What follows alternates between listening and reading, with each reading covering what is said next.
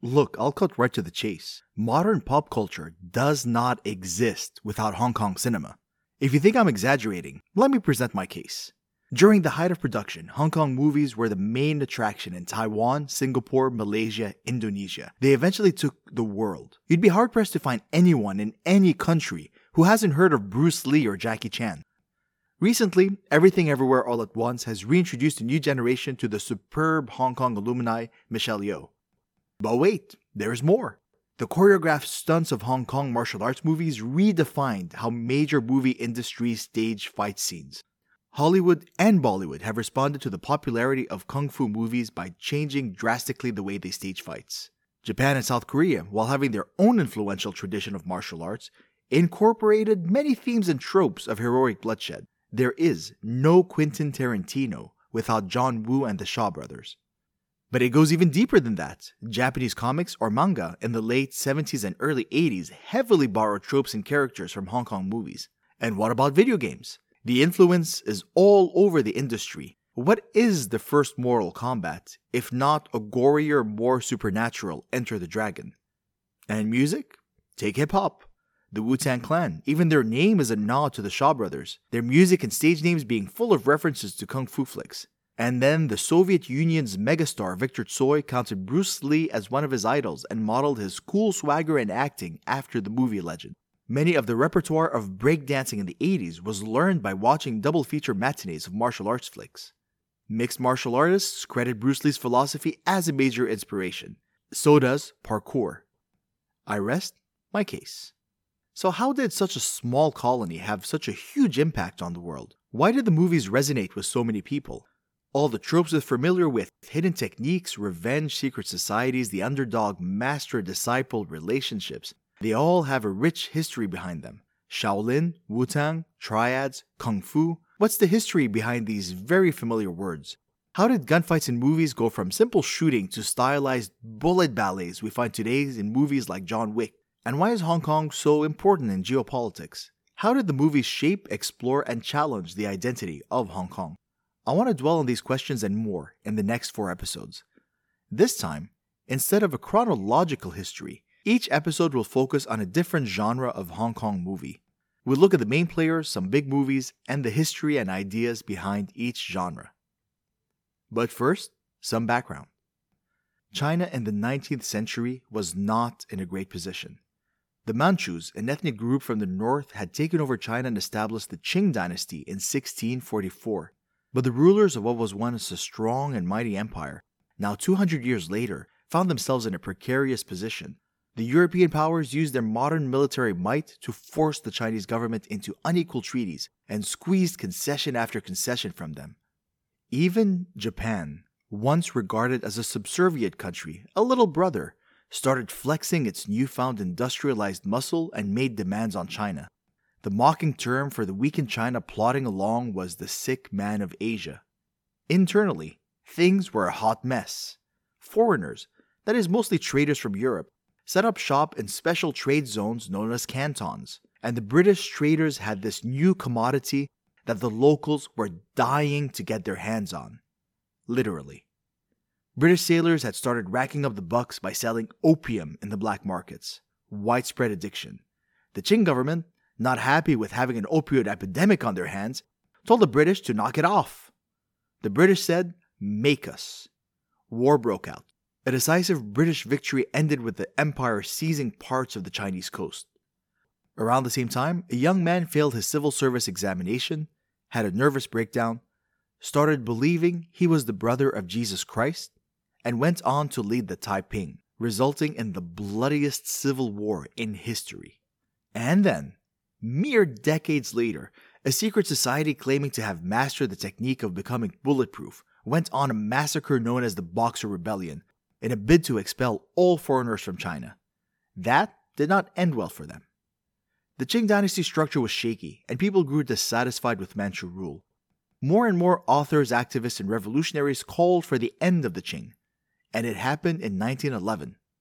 The imperial system of China, a system that had been in place since 221 BC, was no more. But instead of a happily ever after, chaos warlords fought each other Mad Max style for control over the country. The government set in place after the fall of the Qing were powerless to stop these men.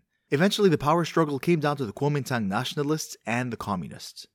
Except, Japan decided to throw their hat in the game. A brutal occupation from the Japanese Empire tore China apart until the end of the Second World War. The Kuomintang and the communists set aside their differences to fend off the new colonial power.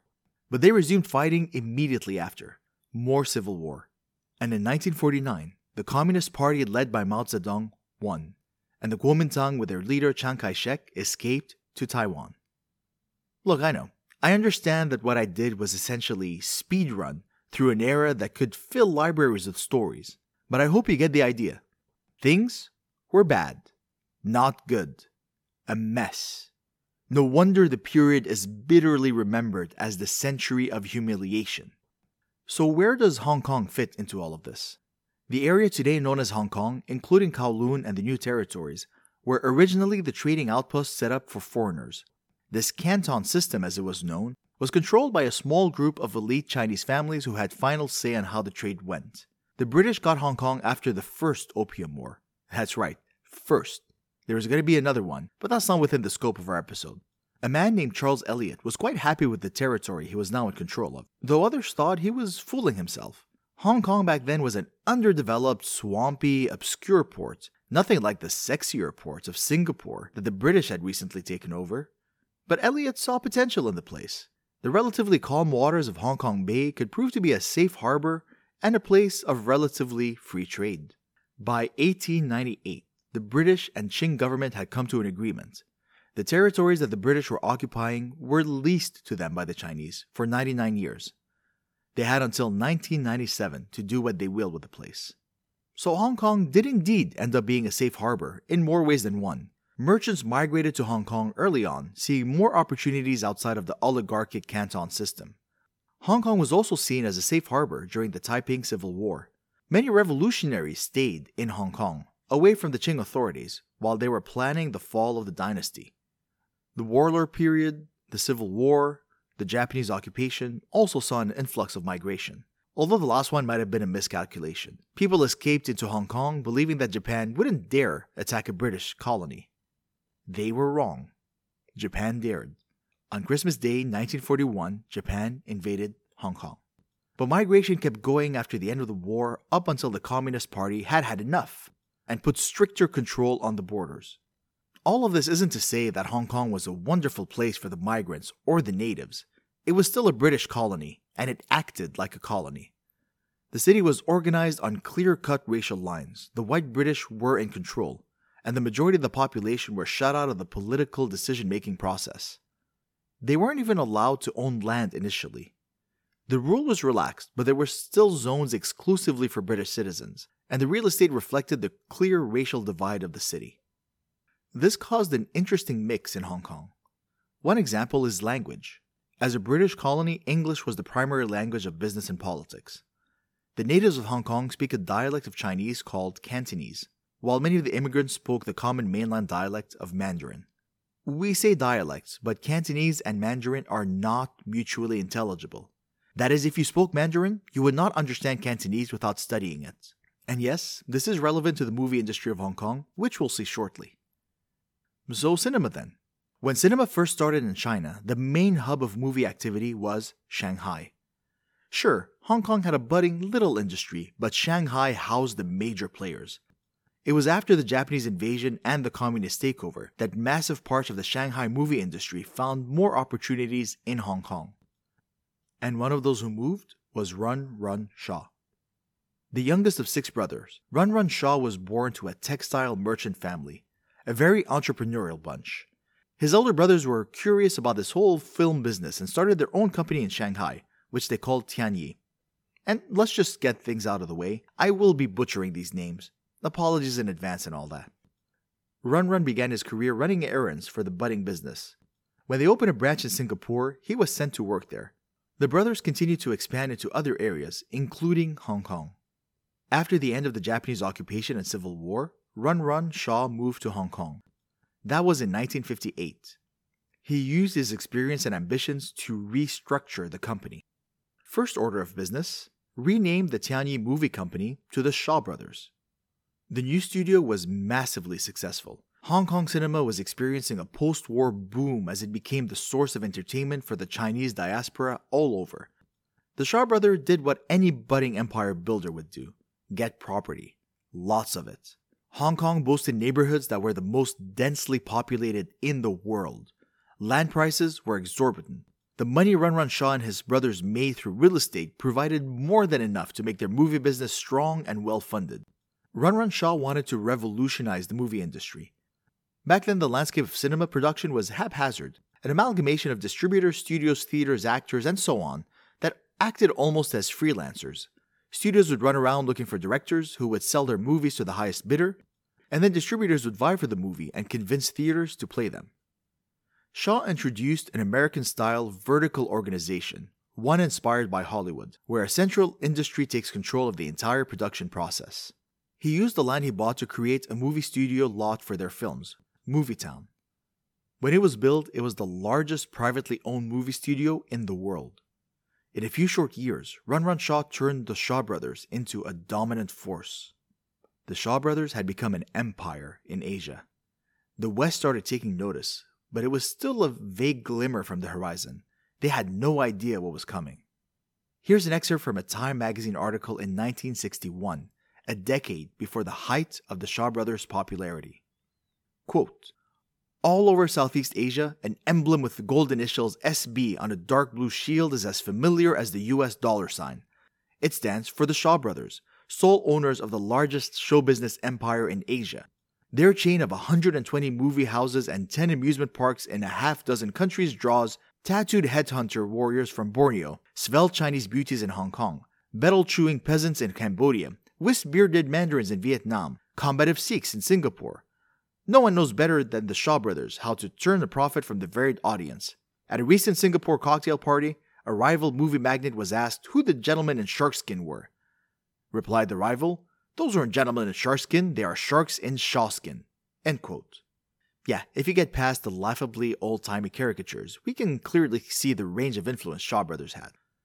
But all that business means nothing if people don't want to watch the movies. Shaw Brothers focused on the most popular genres at the time, from melodramas to musical, with the occasional serious film to send to European film festivals. The Shaw Brothers did have one secret weapon the Kung Fu flick. In English, we use martial arts and Kung Fu more or less interchangeably, but in Hong Kong there is a difference between what's called Wuxia Pian and Kung Fu Pian. Wuxia is the older of the two, it emphasizes swordplay and supernatural ability. One could say maybe a bit more on the fantasy side. To make it simple, Bruce Lee and Jackie Chan, Kung Fu Pian. Crouching Tiger, Hidden Dragon, Wuxia Pian. Kung Fu, or Kung Fu as it's known here, means a skill gained after much effort. It doesn't necessarily have to mean a fighting skill. It's anything that's achieved through struggle and practice. In fact, the Korean equivalent of Kung Fu, Gungbu, means to study, as in studying in school or studying for your exams. But before Kung Fu, there was Wuxia. Wuxia was extremely popular. And what happens when things get extremely popular is that people get bored. Wuxia's acrobatics were too neat, too pretty. People were looking for something more visceral, more emotionally engaging, more realistic. Realistic. Now, we, we gotta be careful with this word. Because in movies, nothing real is realistic. There were still stunts, clever editing, and maybe a bit of trampolines or wireworks to make the kung fu hero appear more than human. But there was a certain authenticity in the kung fu movies. Authenticity in style, first of all. Kung fu films incorporated real historical martial arts styles. More authenticity in cinematic contents, too. Rather than have the heroes float in and out of a fight, you get heavy hitting, bone crunching, blood splattering stuff. The kind of action scenes that make you wince and go, oof.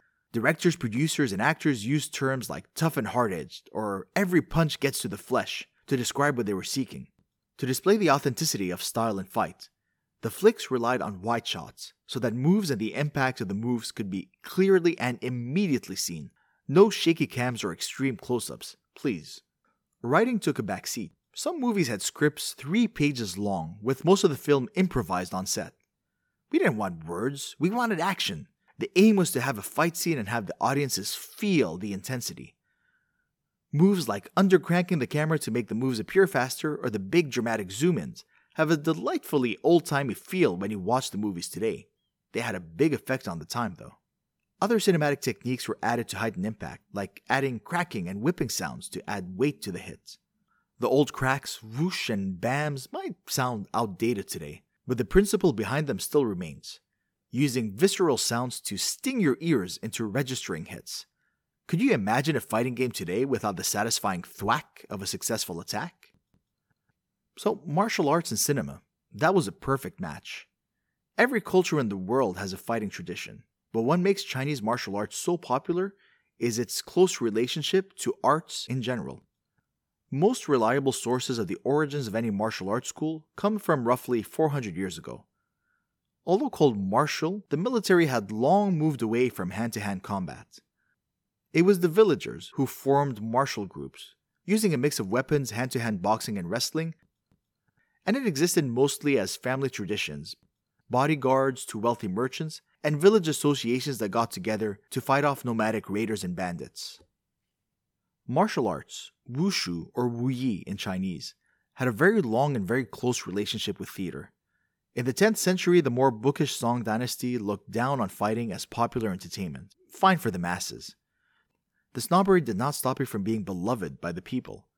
Wrestling and boxing contests attracted massive crowds. Temples, markets, and public spaces wouldn't be complete without people demonstrating their acrobatic and fighting skills in exchange for a few coins. Storytellers recounted heroic exploits, which were reenacted by theatrical troupes. Any theater performer worth their salt had to master four skills speaking, singing, acting, and fighting. During the 10th century, theaters had to register their school, an early example of these martial arts lineages we see today. In the 13th century, Genghis Khan's grandson, Kublai Khan, conquered China and set up the Yuan dynasty. The Mongolian rulers forbade the local populace from carrying weapons and practicing martial arts. But there was one notable exception the Mongolians loved theater. That got a pass. Fighting styles and weapon expertise thus survived through theater troupes. So, if you're ever watching an old kung fu movie and wonder why all the posing and dance like choreographs, the elaborate flows and the big dramatic pose at the end came from the theatrical tradition. After a particularly difficult move, the star of the show would have paused and wait for the. Uh, I want to say applause, but did they applaud back then? Did they cheer? I'm honestly not sure. But the star of the show would pause after a particularly impressive move and strike a pose to give the audience time to do whatever audiences did to show appreciation. It was a way to highlight a tradition, to preserve it and keep it going. By the Qing dynasty, martial arts took on a new role as a training regimen to stay fit and healthy. The arts from then on were practiced by groups in order to stay strong, limber, and fit to an old age. In the 20th century, martial arts were renamed national arts, and attempts were made by the early government to see them as a way to strengthen and discipline national subjects in service of the nation. Fighting, family traditions, spectacle, healthy living, national identity. Martial art played many roles throughout history, and it still does. Martial art practitioners became legends and heroes, People sitting around tea houses would tell of the great exploits of those who have reached the height of skills. One such example was a man named Wong Fei Hung. Wong Fei Hung was a physician and martial artist in the 19th century. He was an expert in a martial style called Hongga. His exploits during the tumultuous times he lived in made him a folk hero. And he was also responsible for the birth of the Kung Fu Pian. Over 100 films and counting have had Wong Fei Hung as their main character, the earlier one starred a man named Kwan Tak Hing. In 1949, director Wu Pang created the story of Wong Fei Hung, and then a sequel, and another, and another. The sequels grew in popularity, and together Wu and Quan made over 70 Wong Fei Hung movies over the span of 40 years.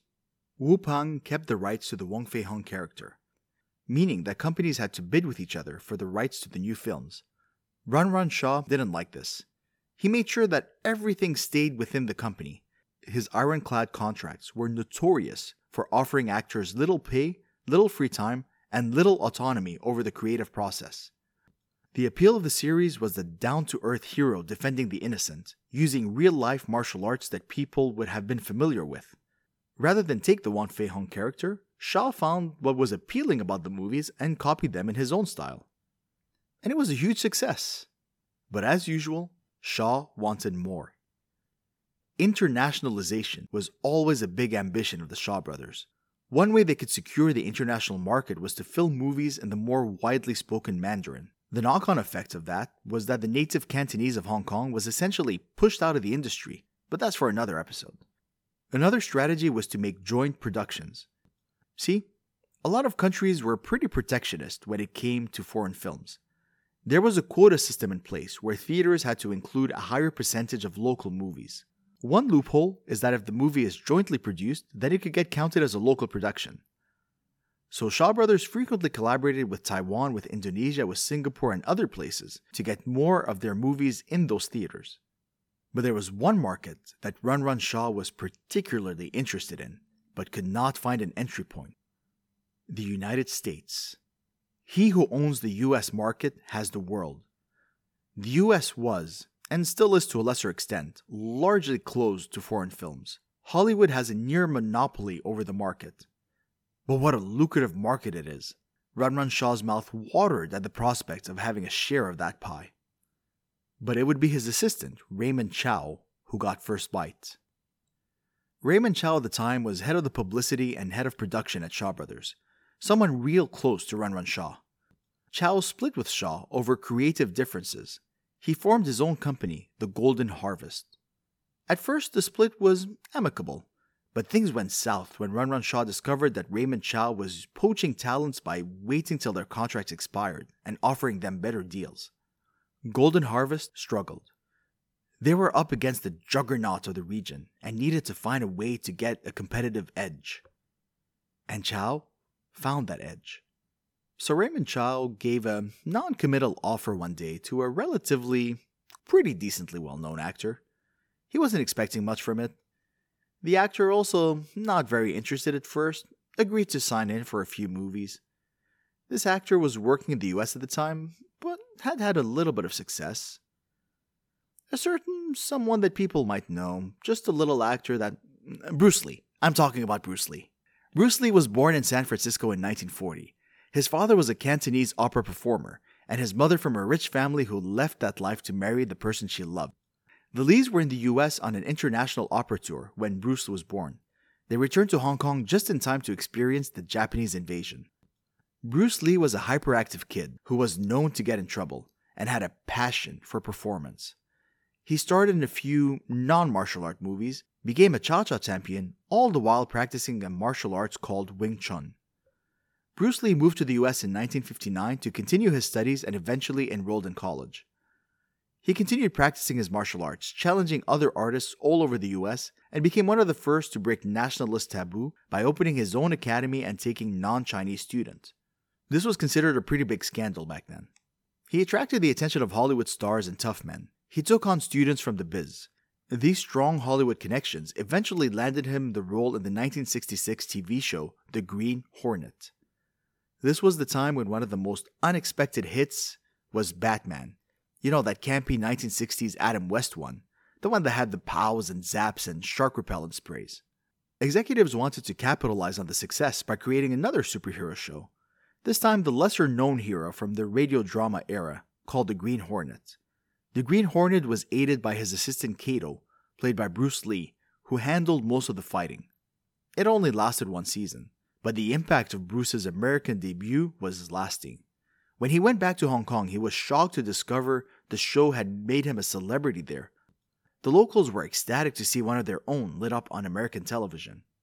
A local flavor, a trendy interest, one could say a curiosity if one were being ungenerous. Raymond Chow was not Bruce Lee's first choice. Golden Harvest was unknown, and he worried that spending more time in Hong Kong would take him away from finding more fulfilling roles in Hollywood. He went to Shaw Brothers but found their contracts way too restrictive. So, Bruce agreed to sign on with Chow. To be fair, Bruce Lee was not Raymond Chow's first choice either. After failing to secure bigger, better stars, Chow decided to make do with this not completely unknown actor. So Bruce Lee signed Raymond Chow's contract, joined Golden Harvest, and the rest is history. From then on, the local flavor of mild interest would transform into an immortal legend. Bruce Lee did not like the way the kung fu film was developing. He himself was a trained martial artist, not a martial arts choreographer, and he found the dance like aspects unrealistic and unappealing. Although he learned that his fighting style was not made for the camera, his punches and kicks were so fast they didn't register on film.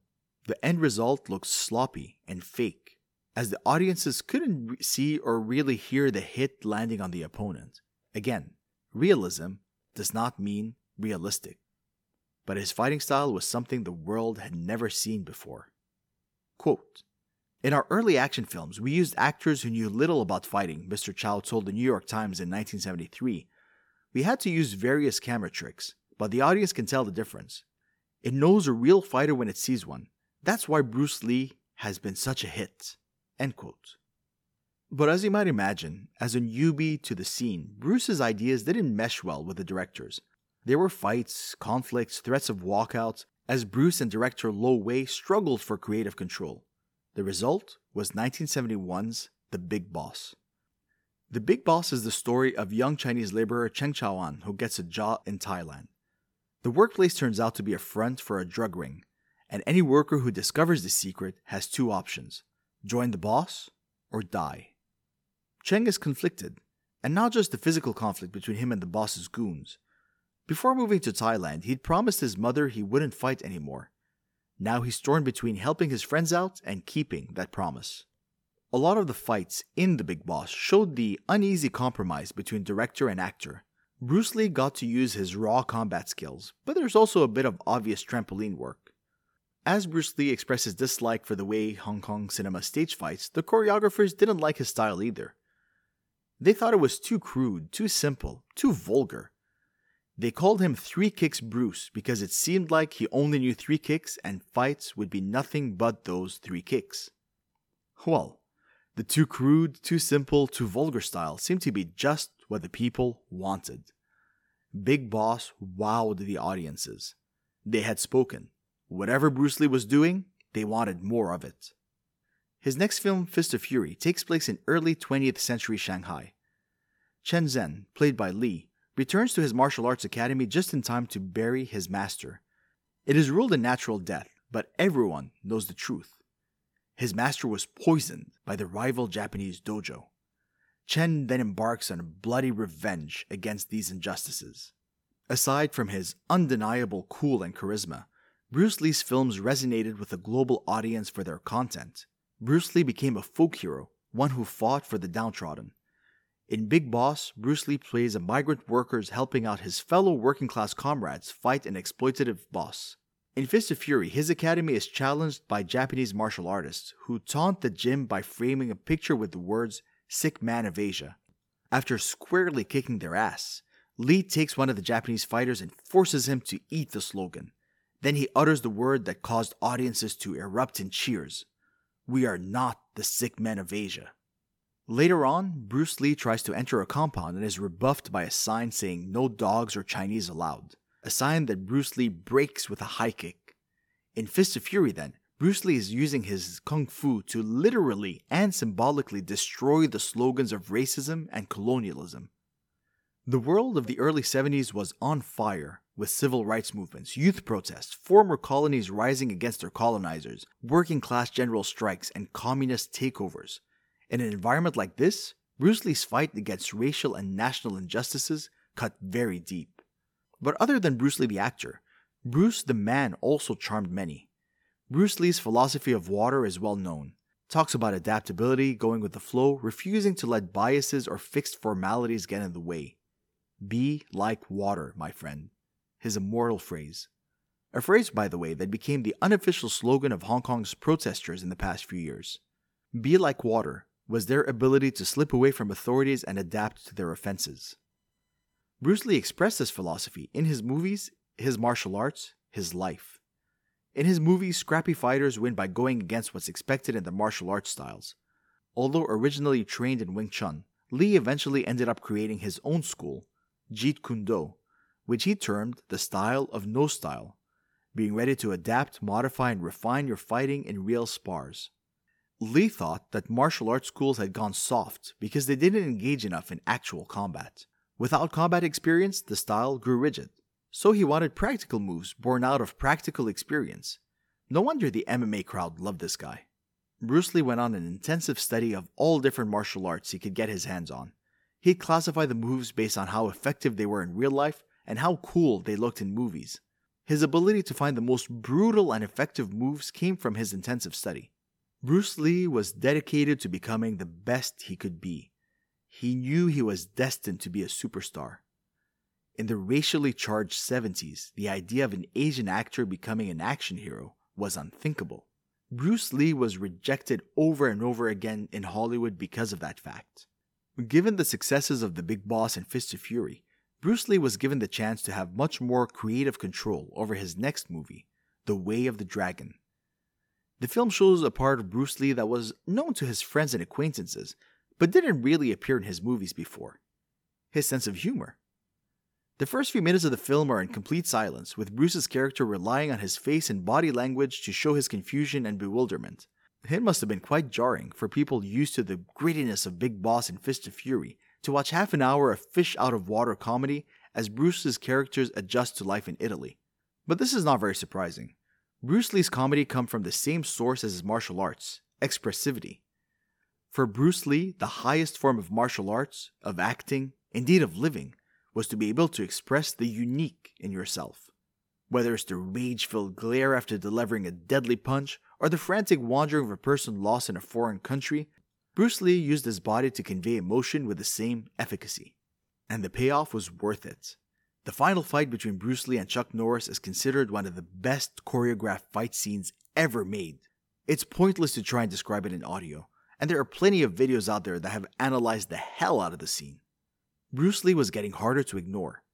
As his fame was rising, he got the call he had always dreamed of. Hollywood rang. They wanted him. They wanted to make a co production with Hong Kong as a debut for the new kung fu action hero. Enter the Dragon tells a story of the tournament hosted by the villainous Han, a disgraced martial arts student, drug lord, and human trafficker. Lee is recruited to infiltrate the tournament and bring Han to justice. Bruce Lee is joined by John Saxon and Jim Kelly as the three discover the mysteries of the island. Enter the Dragon was released in 1973, and honestly, I'm running out of adjectives to describe what a huge hit this was. Bruce Lee finally achieved the fame he had wanted. He just wasn't alive to see it. Bruce Lee was found dead on July 1973, less than a week before the debut of his movie. The cause of death is still hotly debated to this day. It is the stuff of urban legends. He was only 33 years old. Death just made his stocks go higher. Bruce Lee opened the much coveted US market to Hong Kong. People were now receptive to Hong Kong movies. Five Fingers of Death, the first official Shaw Brothers movie released in the United States, premiered a little before Enter the Dragon. There was a big demographic shift happening in the US that coincided with Bruce Lee and Kung Fu Mania. In the 60s, more and more white families moved to the suburbs. Living so far from movie theaters made people want to stay home and watch their new invention that every John and Jane just had to possess television. Moviegoing was not the event it used to be. The industry was radically shifting. There was a new audience to cater to the majority of moviegoers in the major US cities were black African Americans and Latino. A new genre called blaxploitation featured black heroes with infinite cool and swagger, fighting, shooting, and kicking ass against their white antagonists. The trend gave rise to stars such as Fred Williamson and Pam Grier as action heroes for the new age. After Shaw Brothers, these blaxploitation characters all started knowing kung fu. Just like Fist of Fury or Five Fingers of Death used kung fu to fight against Japanese colonialism, blaxploitation characters learned the art to stand against the racist structures that was putting them down. Jim Kelly himself, after Enter the Dragon, had a strong career playing martial art heroes in movies.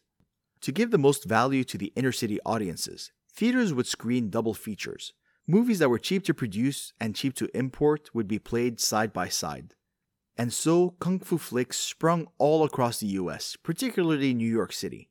Blaxploitation, horror, erotica, and badly dubbed Shaw Brothers movies became the genres of the decade. For a time in the 70s, the list of the top 10 most popular movies in the US always featured a Hong Kong movie.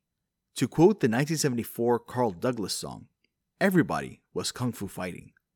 A song, by the way, credited with popularizing disco. Maybe we can stretch things and add disco to the list of Hong Kong influences too. On the other side of the world, bootleg tapes of Enter the Dragon made it to the Eastern Bloc. Soon to be famous rock star Victor Tsoi got a hold of one of these tapes and was transfixed by the charisma and power of Bruce Lee. He wore down the tape, watching it over and over, studying Bruce Lee's moves, and copied some of the gestures and mannerisms for his own stage and movie work. In 2005, a sculptor in Bosnia and Herzegovina unveiled a statue of Bruce Lee. In an area fresh off of bloody ethnic conflicts and divisions, the artist felt, quote, one thing we all have in common is Bruce Lee, a symbol of loyalty, skill, friendship, and justice. It was only a few short years, but those years were enough for Bruce Lee to change the landscape forever. With expert timing, Shaw Brothers, Golden Harvest, and others released a slew of kung fu movies all over the world. These tended to be historical, employed the acrobatics of Chinese opera, and emphasized the style of different schools. These also tended to be churned out and of varying degrees of quality, but were cheap to produce and gave the people exactly what they were looking for. Because of that, they proved to be successful from Bangkok to Brooklyn. A few of these titles were quite famous. You got Master of the Flying Guillotine, a bloody affair, a Tarantino favorite, and featuring a character who most likely inspired Street Fighter's Dhalsim. Then there is Mystery of Chess Boxing, the antagonist of the movie has a name that might be familiar to fans of the Wu Tang Clan a certain Ghostface Killer. And speaking of Wu Tang Clan, their main inspiration was a movie by the title of Wu Tang vs. Shaolin. In this era, there is one name that stands out director, stunt coordinator, and martial arts grandmaster, Lau Kar Lung. Lau Kar Lung was born in 1934. He trained in the martial arts at the age of nine under his father his father's lineage of fighting came from Wong Fei Hung himself. In fact, Lau Kar Erlong started his movie career as a choreographer of the Wong Fei Hung movie series. Like many others, Lau felt that kung fu genre was stagnant. After Bruce Lee's death, the movies tended to fall back on predictable formulas in order to release them as fast as possible. There was a need to inject new life in the movies, to give the new genre a new direction. In an interview, he said that, quote, Despite our best efforts as much in the filmmaking as in the fights, our movies didn't sell. I told Mona Fong, Shaw's executive president, that I didn't want to do movies for Shaw anymore, and that from now on I would dedicate myself to teaching Kung Fu in the USA. Mona Fong, who didn't want to let me go, proposed instead that I direct myself my own movies. She asked me if I felt able to give new breath to Kung Fu movies, which didn't draw much of an audience at the time. The fact is that Kung Fu is basically not very variable, with always the same gestures and moves. An audience gets very tired of it very fast. I accepted the proposal, telling myself that I would try to change completely the style of fights. End quote. Lau's solution to movies using the same gestures and moves was to dig deep into martial arts history. Bruce Lee might have wanted no style, but Lau Kar Long was proud of the myriad styles that existed.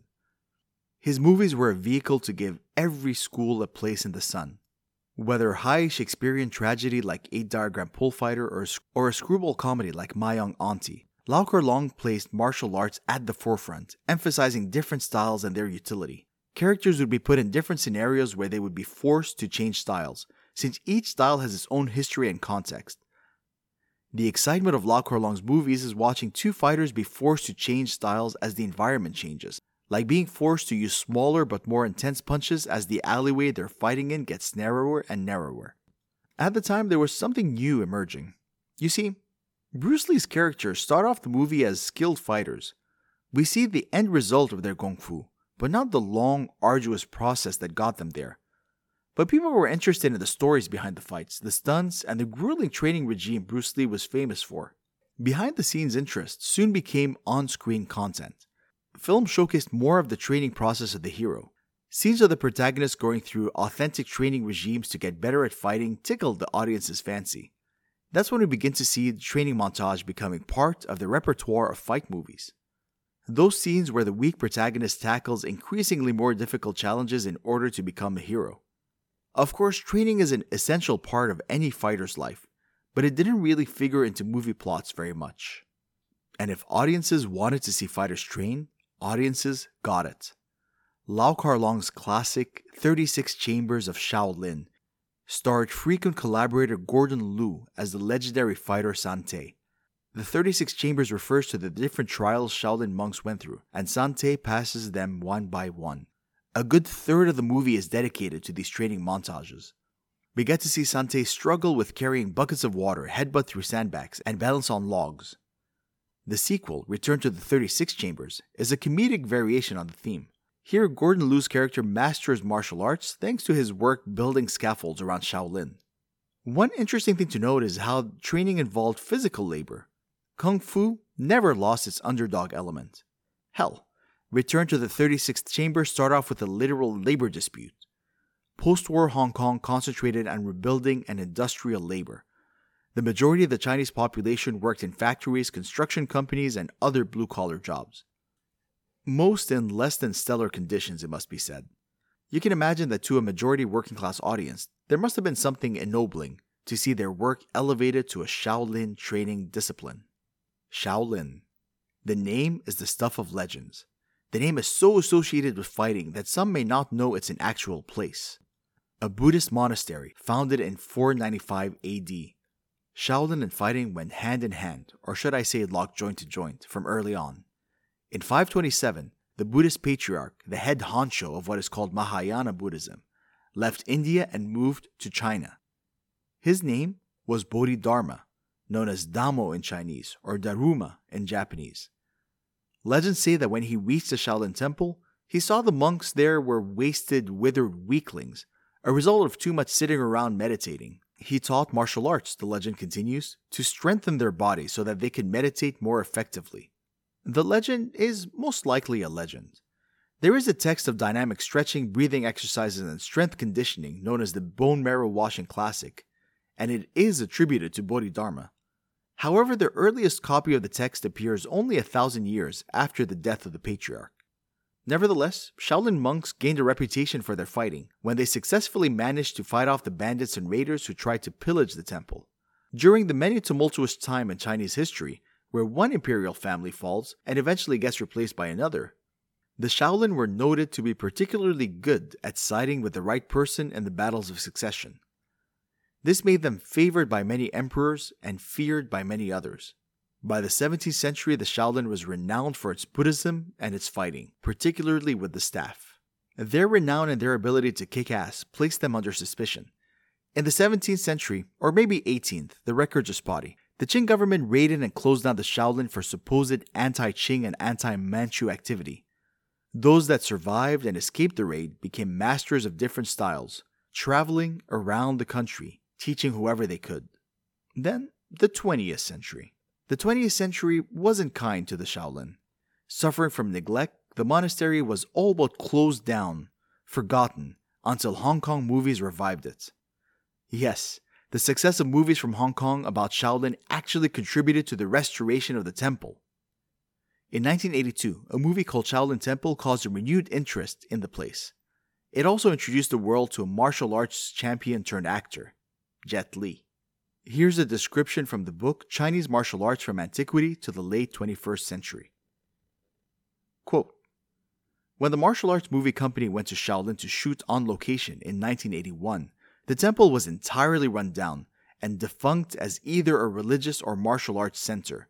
The movie was extremely successful and it attracted Chinese and foreign martial arts students and tourists to Shaolin.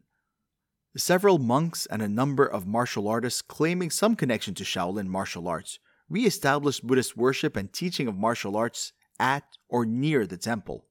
While Buddhist worship expanded slowly, martial arts teaching and tourism exploded. Most of the martial arts school were only near the temple rather than being part of it, and even those martial artists practicing in the official training facility had no religious training. The Shaolin Wushu Center was built by the Henan provincial government to promote tourism in 1989. At the same time, troops of Shaolin monks performed around the world. martial arts and Shaolin as their exemplar and putative source became popular, recognizable, and positive representations of China. End quote. So here we have another aspect of the kung fu movies. Behind the visceral violence of a good punch, there's a tradition.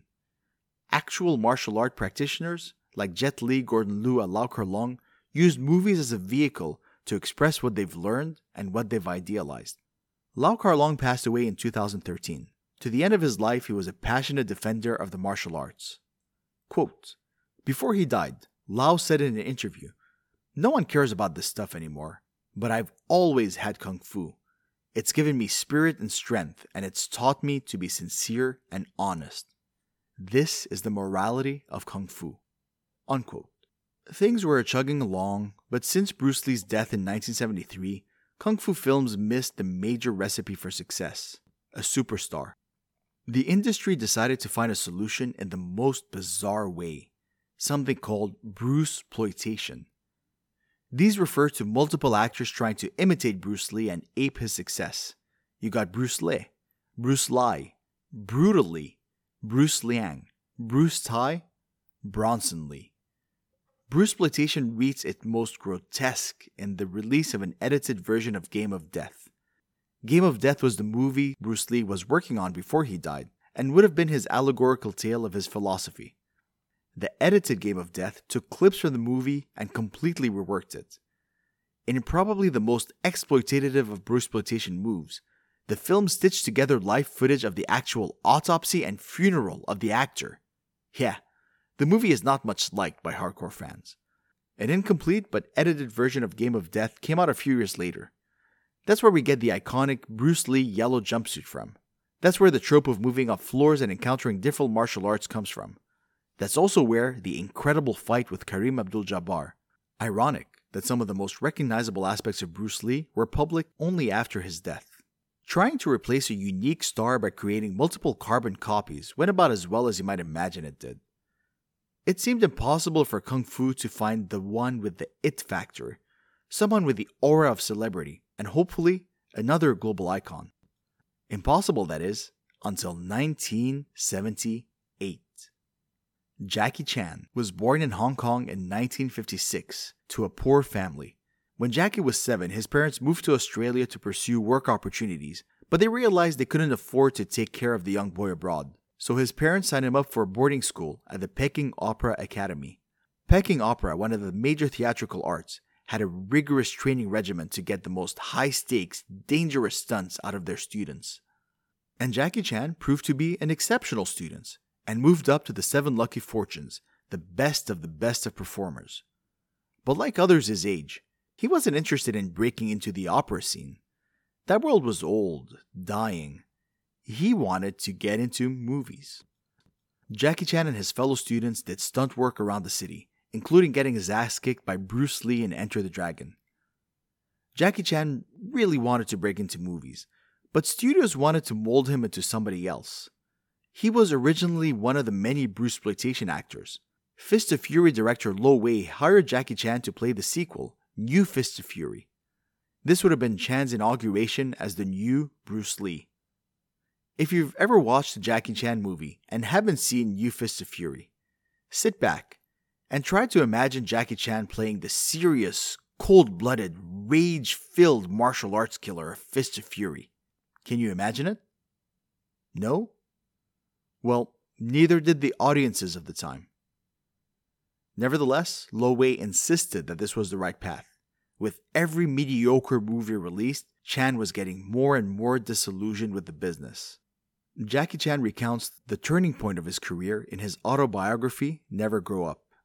Quote I'd already been to hell and back as a martial artist, fight director, and actor, and I still hadn't made a name for myself. I was having a rough time under contract with Lo Wei, starring in film after film I didn't want to make. I could clearly see the problems with them, but no one wanted to listen to what I had to say. I wasn't allowed to challenge the producers and directors or helm any films myself. Then, one day, the independent film producer Mr. Ng Si Yuen came to see me and said he wanted to borrow me from Lo Wei to make a new movie. As far as I was concerned, Working with a new producer could be a chance to break out of the Lo Wei formula and get a fresh start. If you had a choice, what sort of movie would you make? He asked frankly. I didn't answer right away. Every producer in the past had told me that my opinion was worthless and that I should just listen quietly to my elders. After a pause, I said, Mr. Ng, right now everyone's trying to turn me into the next Bruce Lee, and I've been forced to go along with it.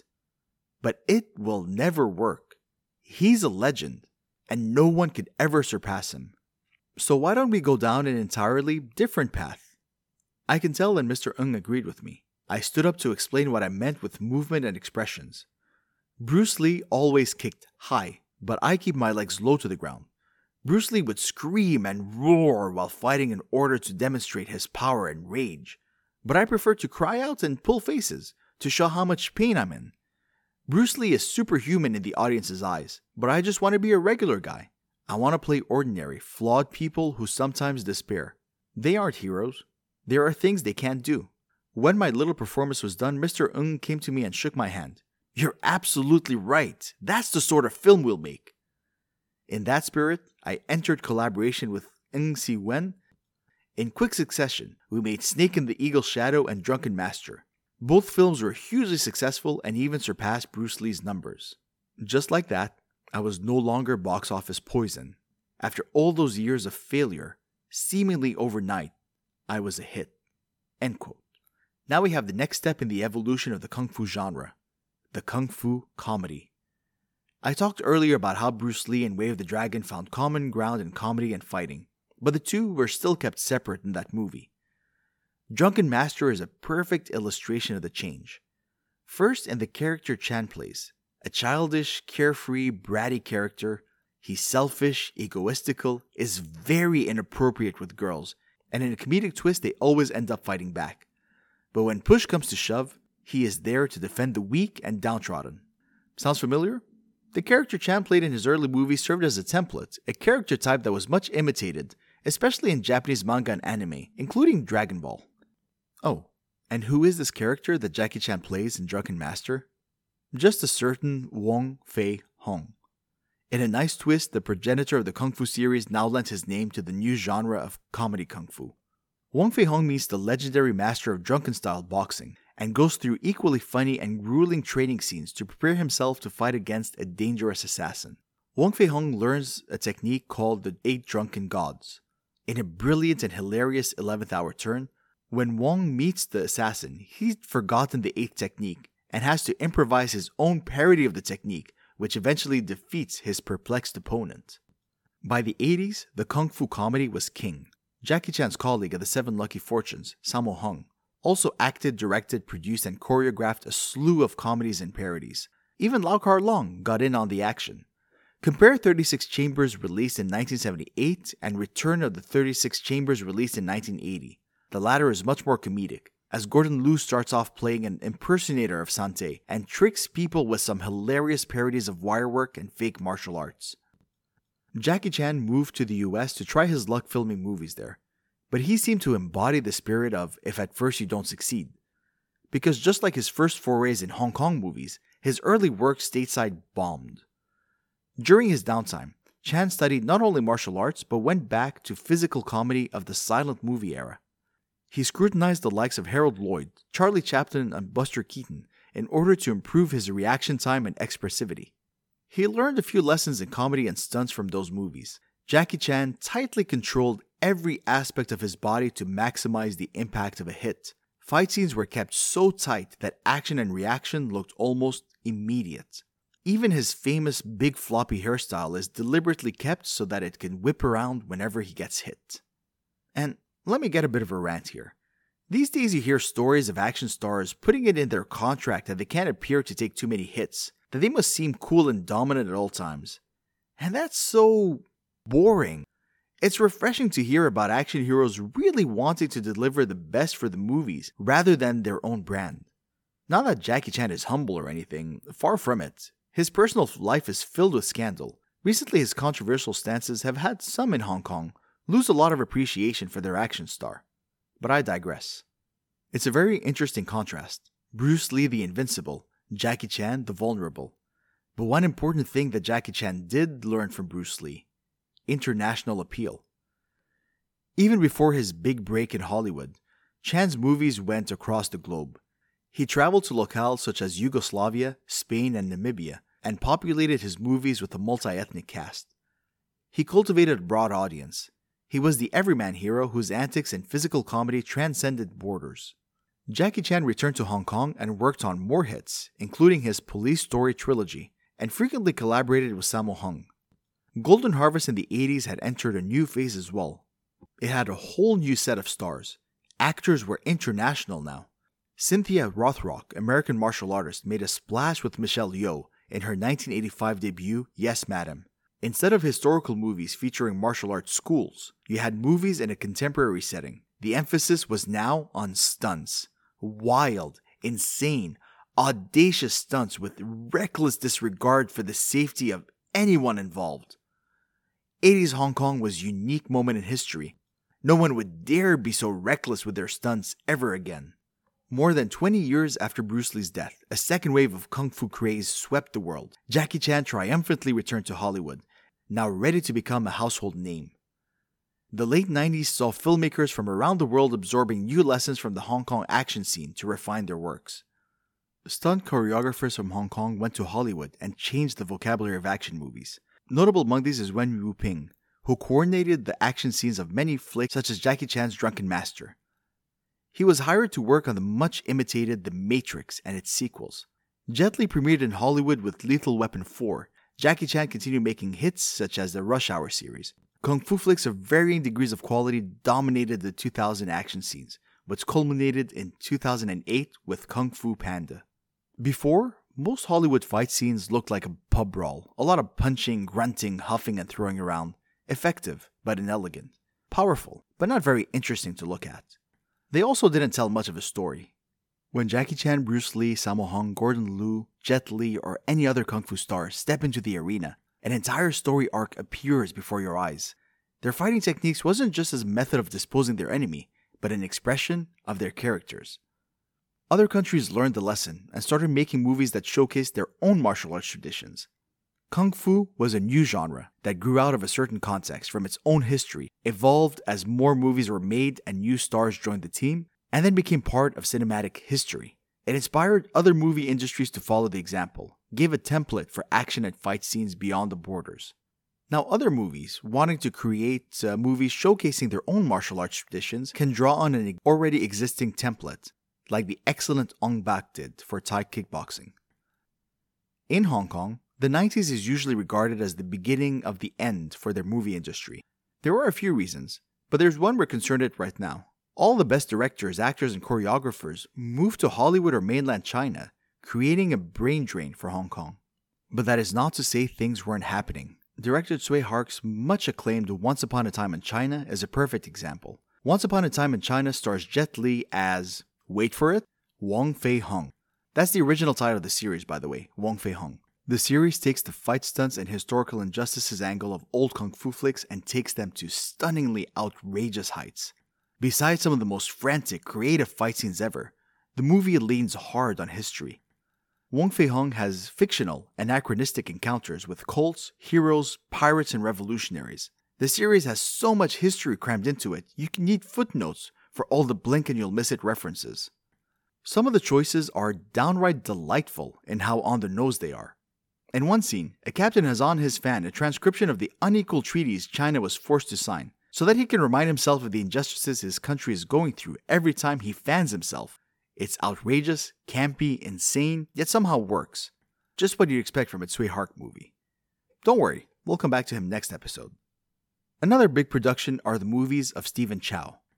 Chow was already a household name for his wacky comedy. Although not a martial artist himself, Chow credited watching Bruce Lee movies as a kid for getting him excited about movies. He pays homage to his early kung fu influence in movies like Shaolin Soccer and Kung Fu Hustle, both of which were huge hits around the world. In 2008, a new series of movies began. This time, Donnie Yen took the helm and plays the historical figure. Nope, this time it isn't Wong Fei Hung, Donnie Yen took the role of the Wing Chun Grandmaster Ip Man. Ip Man was a man who witnessed the historical transformations of China in the 20th century and was a grandmaster and teacher much respected in Hong Kong. With four movies in the past decade with Donnie Yen's Ip Man and his host of spin offs, one wonder if Ip Man isn't becoming the Wong Fei Hung of the 21st century. Let's end this episode by going back in time to the legendary origins of the Wing Chun style. This will cover many of the themes and history we've explored, so it will serve as a nice capstone. We're in China, late 18th century. The Qing sent their army to destroy the southern Shaolin Temple for their supposed anti government activities. Five abbots of high martial arts abilities, the Five Elders, flee the temple and scatter across the land. One of these elders is a nun named Ng Wei. Was a martial arts genius.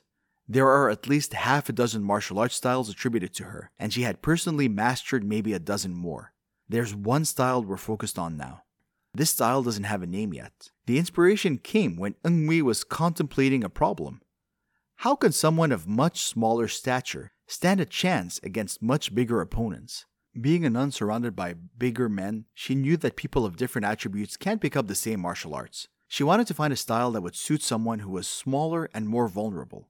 All this was on her mind when she chanced upon a crane and snake fighting. Seeing the wavy, zigzaggy patterns to strike the dodges gave her an idea. But now, she's fled the ransacked Shaolin and is hiding away in a small temple. There she befriends a young village girl by the name of Yim Wing Chun. Wing Chun also had a problem. A local bully was forcing himself on her, threatening the safety of her family if she doesn't agree to marry him. A real charmer of a guy. Ng Wei issues a challenge. If Wing Chun can beat the big oaf in a martial arts contest, then he has to leave her alone. Except Wing Chun had never fought a day of her life. How could this young demure girl defeat a larger, rougher opponent? Ng Wei applied her theories for when she saw the snake and crane fight. She and Wing Chun train together every day in the small, lonely temple. On the day of the challenge, Wing Chun meets her opponent and defeats him. The man, ego and bones bruised, agrees to leave Wing Chun alone. Wing Chun eventually does marry, and she and her husband continue studying under Ng they name their style Wing Chun, as Ng and the husband agree that she was the better practitioner. From then, Wing Chun became a symbol for the weak and downtrodden against the bullies and oppressors. Wing Chun spread into branches and lineages. A style of Wing Chun was practiced by an operatic troupe known as the Red Boat. Under the guise of theatrical training, the troupe learned Wing Chun as part of the growing anti Qing revolutionary movement. Time carries on and the discipline passes on to Ip Man, who moved to Hong Kong during one of the many migration waves. There he taught his students in his little makeshift studio. One of the students frequenting the studio was a young, brash actor and aspiring martial artist. The young man was hated by his fellow students. First of all, because he was a bit of a nuisance and a prankster, but also because he had European blood in his lineage. Not being pure Chinese should disqualify him for practicing the martial arts, they argued. Ip Man disagreed, but pretended to acquiesce, while taking the young student aside and setting him up in private lessons. The young man was taught not only Wing Chun, but also an appreciation for Eastern philosophy. And as you may have guessed by now, the young man that Ip Man took under his tutelage was Bruce Lee. Thank you so much for listening. We'll see you next time.